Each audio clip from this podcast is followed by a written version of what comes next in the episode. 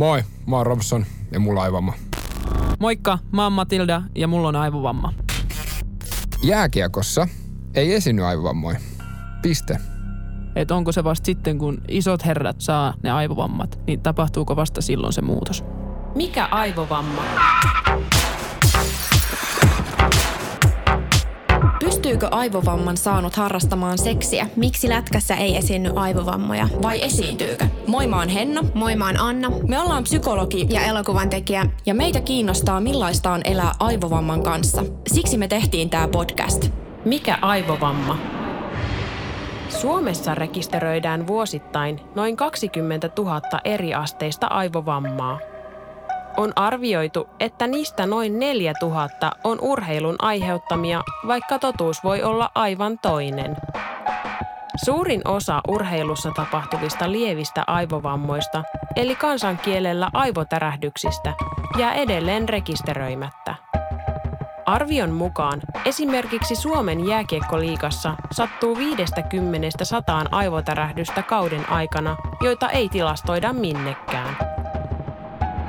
Eli mulla oli kaksi vakavaa aivotärähdystä jääkiekosta ja sitten viimeinen isku, josta tuli aivovamma, oli 2016 elokuussa koululiikunnassa. Olin poikien liikunnassa ja mun joukkueen maalivahti yritti ilmuria eli aloituspotkua mun yli ja se lähtikin aivan laakana ja osui mun kasvoille vasemmalle puolelle ohimoon, josta tuli sitten aivovamma.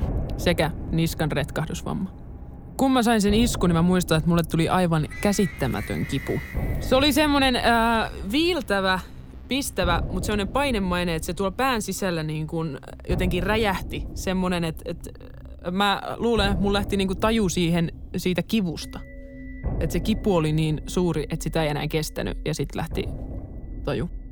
Mä en ole ikinä kokenut mitään niin suurta kipua ja sen jälkeen mulle ei ole mikään oikeastaan sattunut. Et se oli jotain aivan käsittämätöntä ja mä tiedostin siinä vaiheessa, että vaikka ja vaikka pallo tuli päähän, niin silloin mä huomasin, että nyt meni pahasti joku rikki.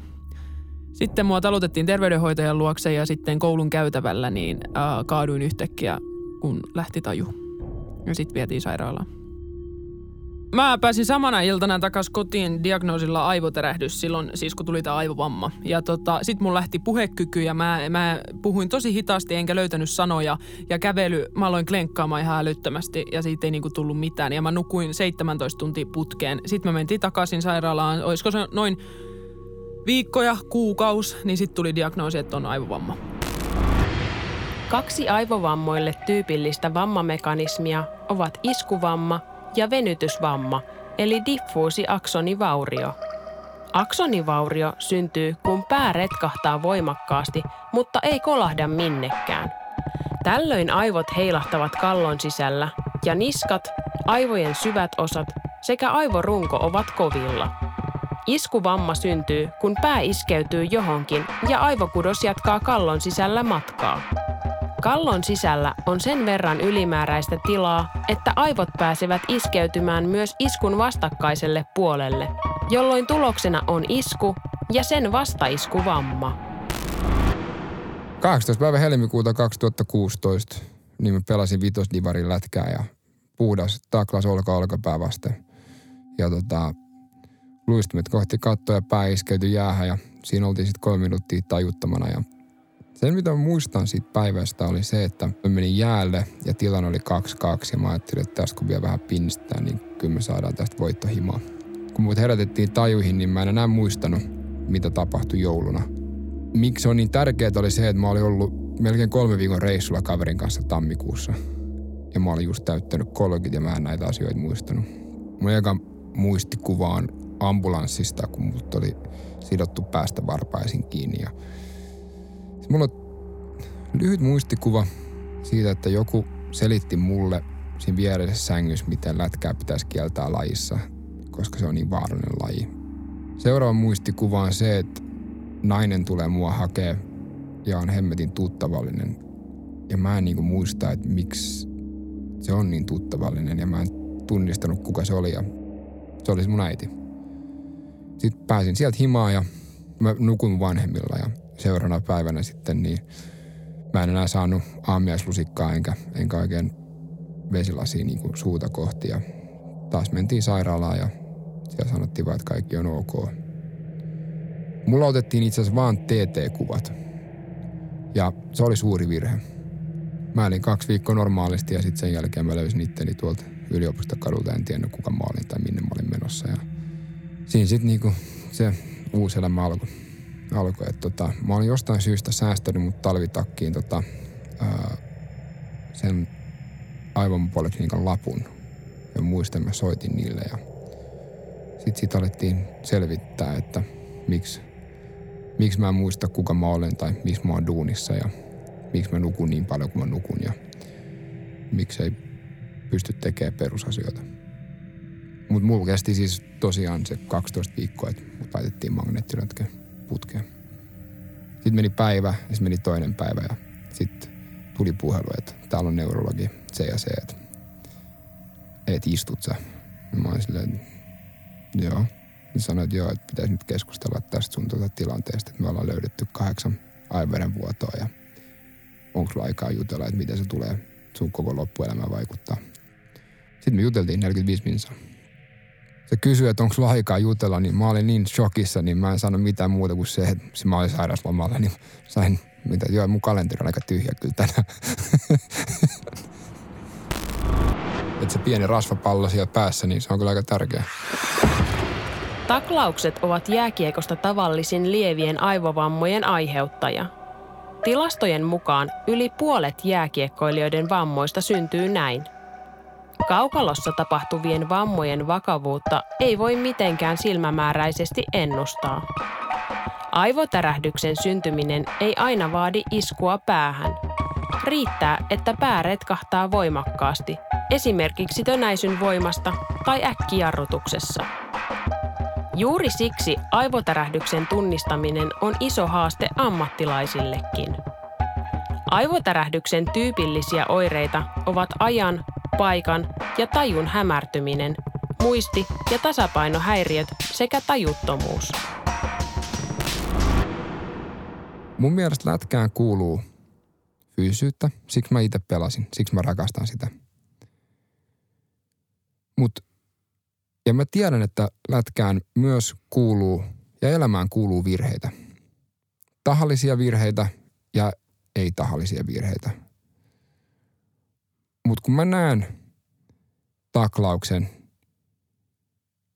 jonka siinä on edes niinku promille, että se voi olla, että se on mennyt väärin, niin mä en voi sille mitään, että mulla välähtää koko mun kuntoutusprosessi silmien edestä.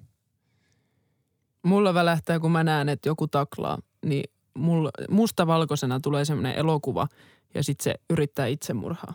Se, joka makaa siellä jäässä. Se on käsittämä. Mulla on, mä oon muutaman kerran nyt, mä en edes pysty oikein seuraamaan jääkiekkoa tällä hetkellä vieläkään, toivottavasti jossain vaiheessa, mutta se, se on joka kerta, kun mä näen, etenkin jos mä oon paikan päällä livenä katsomassa, jos meinaakin tulla sellainen taklaus, niin se vaan välähtää mun mielessä se koko mustavalkoinen elokuva. Ja se on niin kuin, ja sitten semmoinen samalla tulee viha sitä tyyppiä kohtaan, joka taklasta tai yritti taklata, koska se ei ymmärrä eikä tajua, mitä se tuolla aiheuttaa.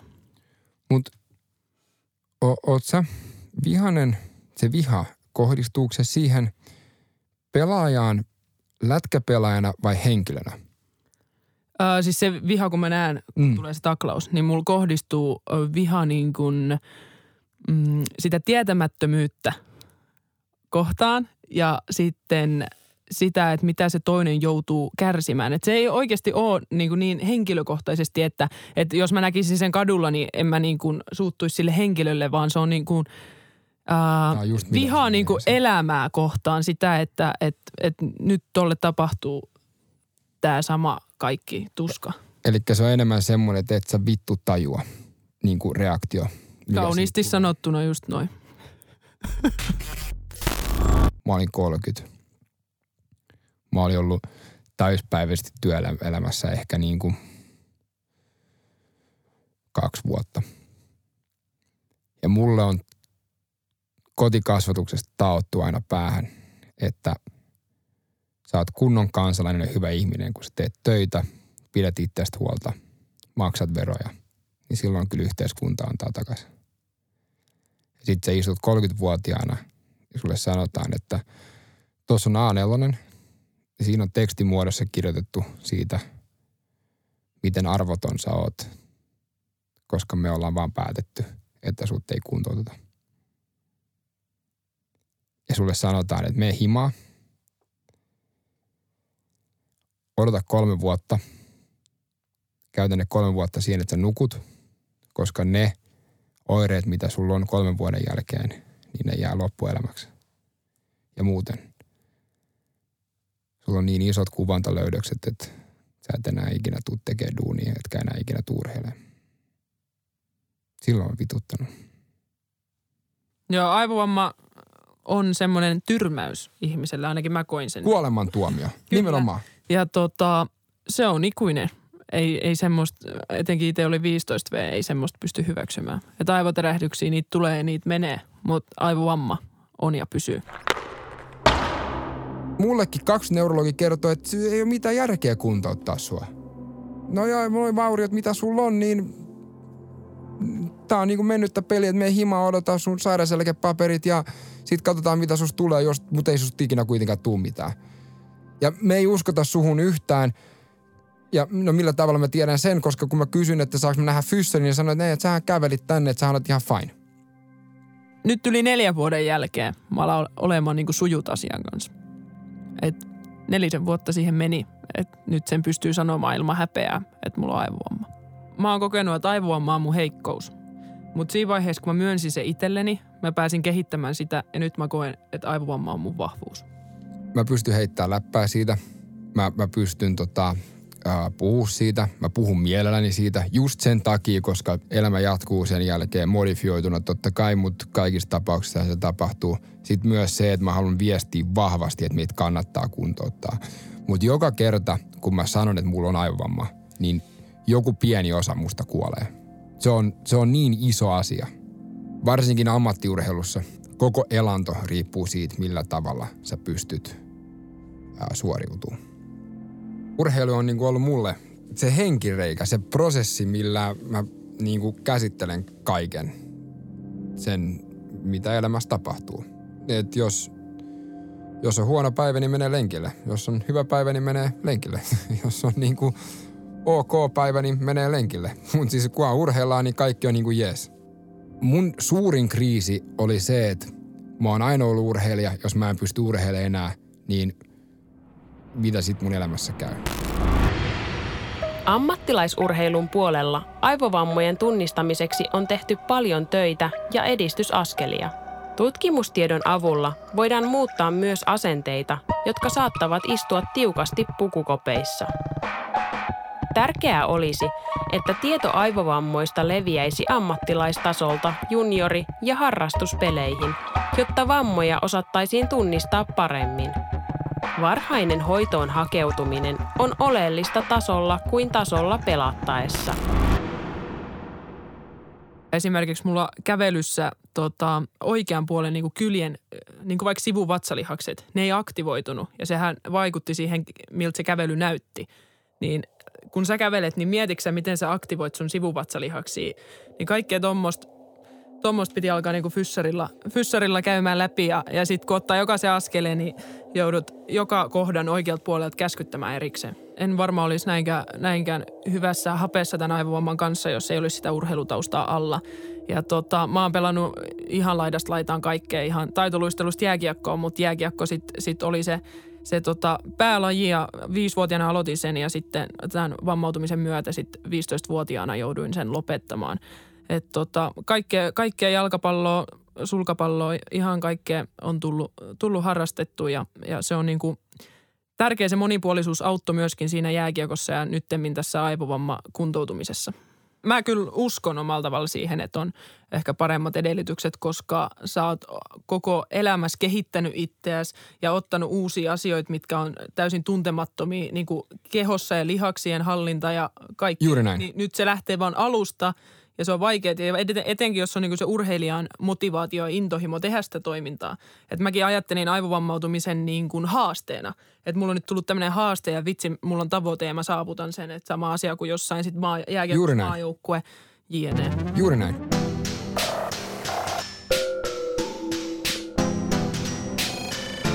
Nämä synapsit mistä kaikki puhuu myös, mitä aivoissa on, kuulema, mitä meilläkin on kuollut varmaan aika monta, niin, tota, niin kun se, se, se tieto on yksi asia. Ja tämä on niinku se, mitä mä yritän erotella, että se tieto ja se tunne. Kun moni meidän kohtalon kavereista menee lääkärillä, niin se lääkäri katsoo niitä röntgenkuvia tai magneettiröntgenkuvia tai traktografia tai TT tai mitä se nyt ikinä katsoo. Ja sanoo, että täällä ei ole mitään. Sulla ei voi olla mitään. Ja siitä urheilijana sä tiedät, että no enää vähän, että niin kuin mullakin kävi esimerkiksi, kun mä sanoin sille lääkärille, että miten se voi olla, että, että sun mielestä mä oon ihan fine, mutta mä en pysty niin kuin käydä kusella seisten enää. Ja mä oon kuitenkin aina motocrossia, pelon lätkää, tiedät sä kaikki nämä asiat. Ja sit se on silleen, että no joo, mutta tiedät sä, kun sä et ole lääkäri, niin sä et tiedä. No mä tota, ää, jääkiekosta sitten, kun tuli tämä aivovamma, niin siirryin golfiin. Mä joudun käyttää siellä golfautoa, että mä en pysty kävelemään sitä koko kierrosta. Ja, ja vaikka mulla se golfauto onkin, niin silti mulla tulee niitä pahoinvointikohtauksia ja mä oon yrittänyt kuvailla sitä muille ihmisille niin, että koittakaa vaikka juosta niin kauan, että olette tässä samassa kunnossa. Eli mä annan niin kaikkeni itsestäni, että mä oon semmoisessa kunnossa, että mä oksentelen siellä se koko kentän täyteen ja golfauton ja kaikki. Ja kun mulla tulee niitä kohtauksia, mulla tulee tajuna alenemaan, mulla oikea puoli jalka ei toimi ollenkaan ja puhe heikkenee ja sitten on pari otteeseen pitänyt ambulanssikin kutsua. Mutta se, miten siellä on suhtauduttu, niin se oli nimenomaan se, kun ei ole sitä tietoisuutta aivovammoista. Että aluksi saattoi ehkä olla se jossain kansainvälisissä kisoissa, jossa olin, niin kommenttia tulla ihmisiltä, jotka ei tiedä mua, että, että mullakin on jalka kipeä, että saanko mäkin golfauton. Niin, mutta sitten... Totta sitten, kai, ota tosta vaan, mutta otat sä mun oireet myös. Joo, kun ennen mä oon ehkä ollut huomion keskipisteenä sen takia, että oon pelannut tyttönä poikien joukkueessa tai 12-vuotiaana naisten joukkueessa. Että omalla tavalla sen takia, koska olen hyvä – niin hyvä jossakin. Mutta nyt yhtäkkiä ne katseet tuleekin muhun sen takia, että joku katsoo, että mikä ufo tuossa on, kun kävelee tolleen nykien ja, ja täristen. Niin, tai se, että pelaa golfautolla. Jotenkin mun mieli alkoi muuttumaan niin, että mua tuijotetaan sen takia, koska mä olen niin huono. Aivojen vaurioituminen voi estää urheilijaa huomaamasta heikentynyttä tilaansa kesken pelin tai treenin – Aivojen etuosassa sijaitsee ihmisen toimintaa kontrolloiva lennonjohto, jonka vahingoittuminen voi johtaa siihen, että oman toiminnan ja voinnin arviointi hämärtyy. Tästä syystä urheilijan vastuulla ei voi olla jarrujen painaminen kesken matsin, sillä se ei aina ole mahdollista. Jääkiekossa ei esiinny aivovammoja.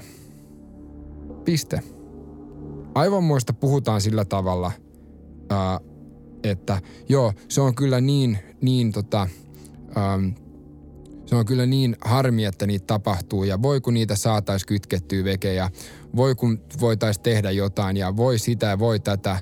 Ja joo, kyllä se on harmi niiden, niiden tota pelaajien kanssa, joille tulee aivovamma ja kyllä meidän pitää parantaa tätä, tätä järjestelmää. Ja sitten kun TV-kamerat ja nauhurit on pois päältä, niin sitten ei tapahdu hevoa helvettiin. Ei. Ei haluta ottaa vastuuta. Koska siinä on, siinä on kyse niin, niin suuresta asiasta. Tota, ää, aivovammaisen elämä menee täysin uusiksi. Ja todennäköisesti oot sitten työkyvyttömyyseläkkeellä ja mitä me puhuttiin Robsonin kanssa puhelimessa, niin tota, aivovammaisen yleisin kuolinsyy on itsemurha. Se on, se on erittäin raju, mitä siitä seuraa. En tiedä, kenen pitäisi saada aivovamma niin kuin jokaisessa organisaatiossa tai tahossa, että näihin asioihin tehtäisiin muutos. Että onko se vasta sitten, kun isot herrat saa ne aivovammat, niin tapahtuuko vasta silloin se muutos? Mitä mä nyt oon kuullut ja mitä Tommi Kovanenkin on tuonut esille, että SM ottaisi niin kuin enemmän vastuuta näistä jutuista, niin, niin mä oon ymmärtänyt, että se on aika negatiivinen se suhtautuminen lievästi sanottuna aivovammoihin ja, ja näihin ja siihen vastuunottamiseen jos nämä otetaan toivottavasti jossain vaiheessa tosissaan, niin se tulee muuttaa sitä lajia. He ei halua, että, se muu, että sitä muutettaisiin. Silloin kun pelaajalta lähtee taju jäällä, niin se mitä hän näkee ei ole neurologi eikä lääkäri, vaan hän näkee fysioterapeutin. Monesti myös kysytään siltä pelaajalta, että mitä sä haluat tehdä. No, me pelaajat, me ollaan niin helvetin tyhmiä. Ja meillä on tää uho päällä, ja niin me sanoin, että totta kai me halutaan pelata. Ja sitten sit, mä oon kuullut niin monestikin tämmöisistä, että ammattiliigoissa se on silleen, että Aa, joo, että et, et hän on nyt tämä pelaaja, tämä pelaaja on hylkiö, koska hän kävi hakemaan joukkueen ulkopuolelta apua. Kyllä, ja sitten myöskin itselläni oli, että kun tuli iskui päähän tai jotain muitakin vammoja, niin ensimmäinen asia, mitä mä aina huusin, oli, että ei ambulanssiin eikä lääkäriin. Koska kilpaurheilija ei halua yleensä lääkäriin niin kuin nuorena, koska sieltä tulee aina se käsky, että nyt et saa pelata kuuteen viikkoon. Niin myöskin ehkä sitten ö, ammattilaistasolla ei mennä aivovamman jälkeen niin kuin lääkäriin, vaan koetan, että aivotärehdys ja mä hoidan tätä itse kuntoon. Että ei diagnoosi, että ilman diagnoosia mä saan pelata, mutta jos tulee diagnoosi, niin kaikki loppuu siihen. Mutta jos mä mietin niissä joukkueissa, jos mä pelasin, että oliko aivovamma tabu, niin äh, me oltiin niin nuoria, että ensinnäkin ajateltiin, että me ollaan kuolemattomia, että eihän, eihän meille voi mitään sattua edes. Siitä tulee ehkä tabu tai ni, niistä ei ylipäätään edes puhuta. Mutta nyt niitä on alettu nostaa enemmän esille, niin mä uskon, että niistä aletaan myöskin puhumaan enemmän mitä enemmän me tullaan esille, me aivovammautuneet, niin sitä kautta sitä tietoisuutta pystyy levittämään enemmän ja myöskin näyttämään sitä, että mitä se oikeasti on. Silloin pitää olla se ihminen, joka on kouluttautunut siihen, että se sanoo, että hei, nyt istu, turpa kiinni ja nyt tehdään nämä baseline-testit tai mitä näitä niin tehdään. Ja nyt me katsotaan. Ja tämän kun sä teet, ja kun sillä ihmisellä on auktoriteettia ja luottamusta, niin silloinhan sä teet ne oikein. Mä oon kuullut myös niistä ammattipelaajista, jotka tekee sen baseline-testin, että tekee sen tahallaan terveenä hemmetin hitaasti. Että silloin kun niille tulee aivotärähdys, niin ne tekee sen silloin yhtä nopeasti, niin silloin ne pääsee takas peliin. Mitä helvettiä? Nimenomaan ainoa seuraus, mikä mun kohdalla on tullut, on se ää, julkinen häpeä, mikä saattaa tulla sen kanssa, että sä oot erilainen. Se on se ainoa juttu. Toki jääkiekkoilijallekin suurimmalla osalla on semmoinen kova imago ja ego, niin se on varmasti vielä kaksinkertaisemman niin kuin vaikeaa myöntää, että mulla on aivovamma. Niin silloin ehkä pelaaja itsekin haluaa olla pimennossa. Mä luulen, että, että ne, jotka on kaapissa, niin ne ei kyllä siitä niin kuin edes vihjaa mitään, että he ei halua vaan sitä diagnoosia, he kieltää koko asian. Sun täytyy hyväksyä sen siitä ennen kuin sä voit kertoa siitä muille. Sä katot peiliin, mikään ei ole ulkoisesti muuttunut. Kun mulla, kun mulla on mennyt luut murtunut, niin silloinhan mulla on niin kuin – tiedätkö, nenä on vaikka viisi kertaa isompi ja se on musta versus kuin mitä niin kuin, niin kuin, mutta kun sä katsot peiliä sä et osaa kirjoittaa ja mikään ei ole muuttunut ulkoisesti, paitsi se, että kestää 10 minuuttia nostaa sängystä ja sulle ei voi olla valoihimassa päällä, etkä pysty katsoa telkkariin. Niin myönnä sit siinä itsellesi. Meillä oli hyvä keskustelu yhden kaverin kanssa ja se kysyi hyvin. Se kysyi, että Robson, luulen, että sä et voi kuntoutua aivovammasta ilman, että selvi, äh, tai ilman, että sä, sä joudut käymään masennuksen läpi. Ja mä pysähdyn. Mä oon silleen, että venaa vähän. Että toi on, toi on yksi parhaita kysymyksiä, mitä mä oon saanut niin pitkä aikaa. Mä sanoin, että ei. Ei ainakaan mun kohdalla. Eikä sen kohdalla. Eikä, eikä mun kohdalla. Nimenomaan. Kaksia samanlaisia aivoja ei ole – myös jokainen aivovamma on yksilöllinen. Sama isku kahdella eri henkilöllä voi aiheuttaa hyvin erilaista oireilua ja toipumisaikakin voi vaihdella. Se kuitenkin on yhteistä, että jos aivot saavat useita iskuja, aivojen kyky palautua heikentyy. Lopulta yksikin aivotärähdys voi johtaa uran tai harrastuksen lopettamiseen kenen kohdalla vain. Kunnioitus vastapelaajaa kohtaan lisääntyy, mitä enemmän pelaajat tietävät vammoista ja niiden seurauksista.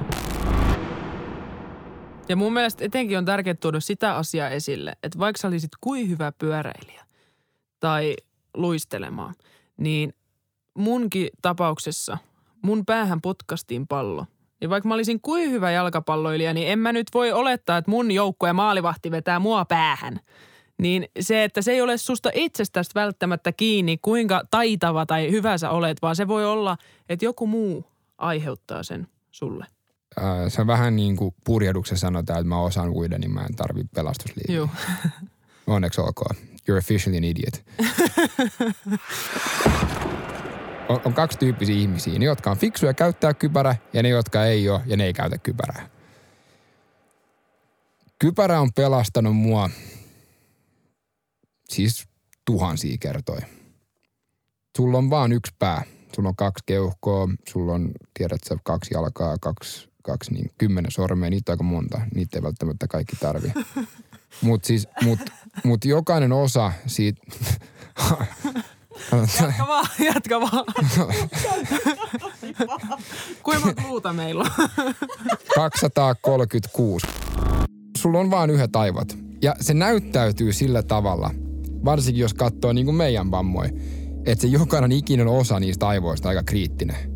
Niin silloin sitä kannattaa suojata. Aivovammaa ei kannata pelätä, mutta se kannattaa, sen riski saada aivovamma kannattaa ottaa huomioon ja käyttää sitä kypärää. Et se on cool, että sulla on kypärä päässä, mutta se, että jos sä ajat ilman kypärää, niin se ei ole cool.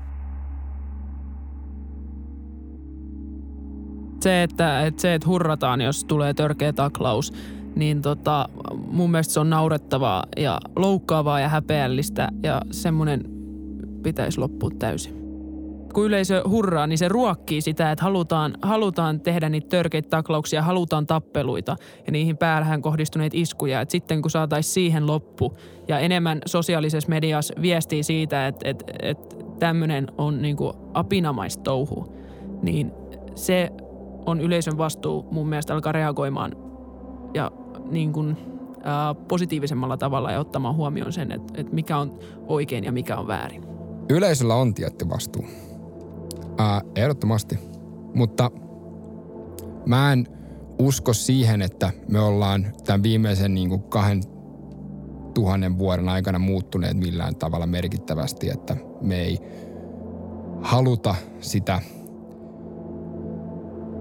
gladiaattorimeininkiä. Koska oliko se Orwell, joka sanoi sen, että urheilu on vaan sota ilman aseita. Niin mun mielestä just lajissa keskityttäisiin oikeisiin asioihin, mihin me, mitä me halutaan nähdä. Me halutaan nähdä sitä taitoa ja äh, sitä niin kuin niitä lajinomaisia asioita, ei sitä väkivaltaisuutta, eikä ruokki sitä sitten, että yleisö hurraa sille, vaan hurrataan niille maaleille ja sille, äh, kun tehdään hienoja yksilösuorituksia ja myös joukkuesuorituksia. Tämä oli Mikä aivovamma podcast, jonka sinulle tarjosi Aivovammaliiton Kypärätemppuhanke ja ArtLab.